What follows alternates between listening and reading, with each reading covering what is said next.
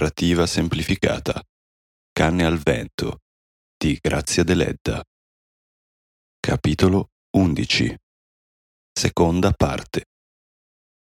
Ed Efix ha ad un tratto l'impressione che finalmente le sue disgraziate padrone abbiano trovato un difensore più valido di lui.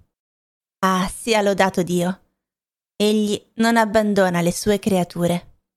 Allora le sue antiche speranze ritornano all'improvviso. Che Don Predu sposi Noemi, che la casa delle sue padrone risorga dalle sue rovine. Ma la sua gioia si spegne subito, d'un tratto, come si è accesa. E di nuovo egli si trova nel suo deserto, nel suo mare, nel suo viaggio misterioso e terribile verso il castigo divino tutte le grandezze della terra, anche se egli diventasse re, anche se avesse la potenza di rendere felici tutti gli uomini del mondo, non basterebbero a cancellare il suo delitto, a liberarlo dall'inferno. Come rallegrarsi dunque?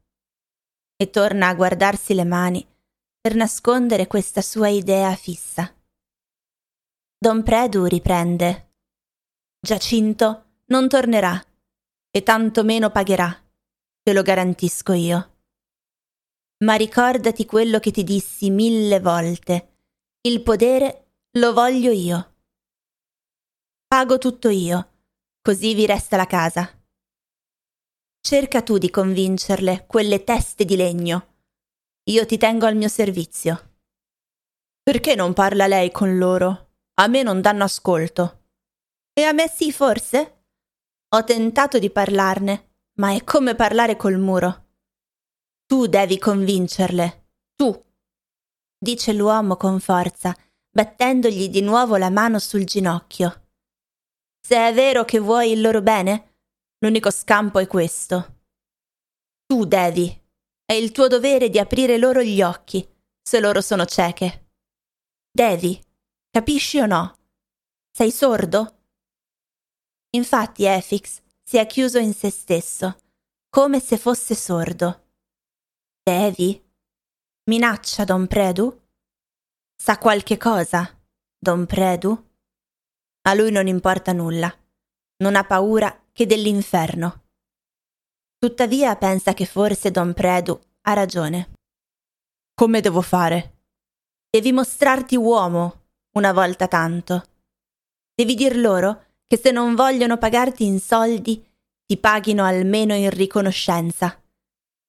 Se il podere va nelle mani di un altro padrone, tu vieni cacciato via come un cane. Allora sì, andrai alle feste, coi mendicanti però. Efix trasalisce. È proprio quello il suo sogno di penitenza. Si alza e dice Farò di tutto. Ma l'unica cosa... L'unica cosa? domanda l'uomo afferrandogli la manica. E siedi, diavolo, e bevi.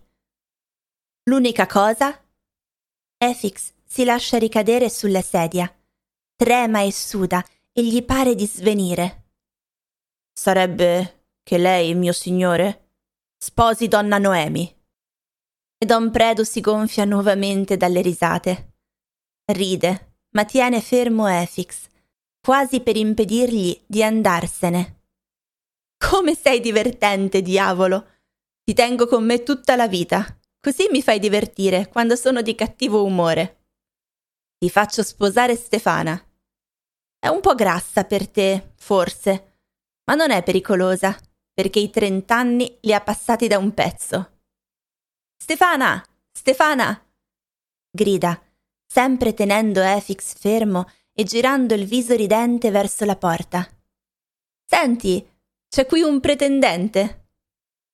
La donna si affaccia, nera, con la pancia gonfia, il seno gonfio e il viso severo come quello di una dama. Efix la guarda un attimo, supplichevole. Don Predu ha voglia di ridere. Brutto segno, quando egli ha voglia di ridere, altri devono piangere, dice la donna, sfidando lo sguardo del padrone. E dietro di lei sorride pallida, con la lunga bocca chiusa, Pacciana, l'altra serva.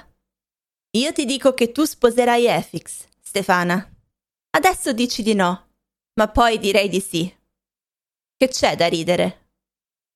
Pacciana spinge Stefana per incitarla a rispondere male al padrone.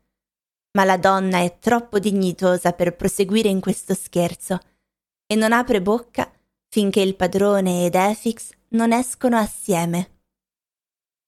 Allora le due serve cominciano a parlar male delle cugine del padrone. Quando vado là, col regalo dentro al cestino, mi accolgono come se io vada a chiedere loro l'elemosina e invece la porto a loro, io. Non vedi che viso da affamato a Efix? Da vent'anni non lo pagano. E adesso non gli danno neppure da mangiare. Eppure, hai sentito il nostro padrone come si arrabbia quando gli si parla delle sue cugine?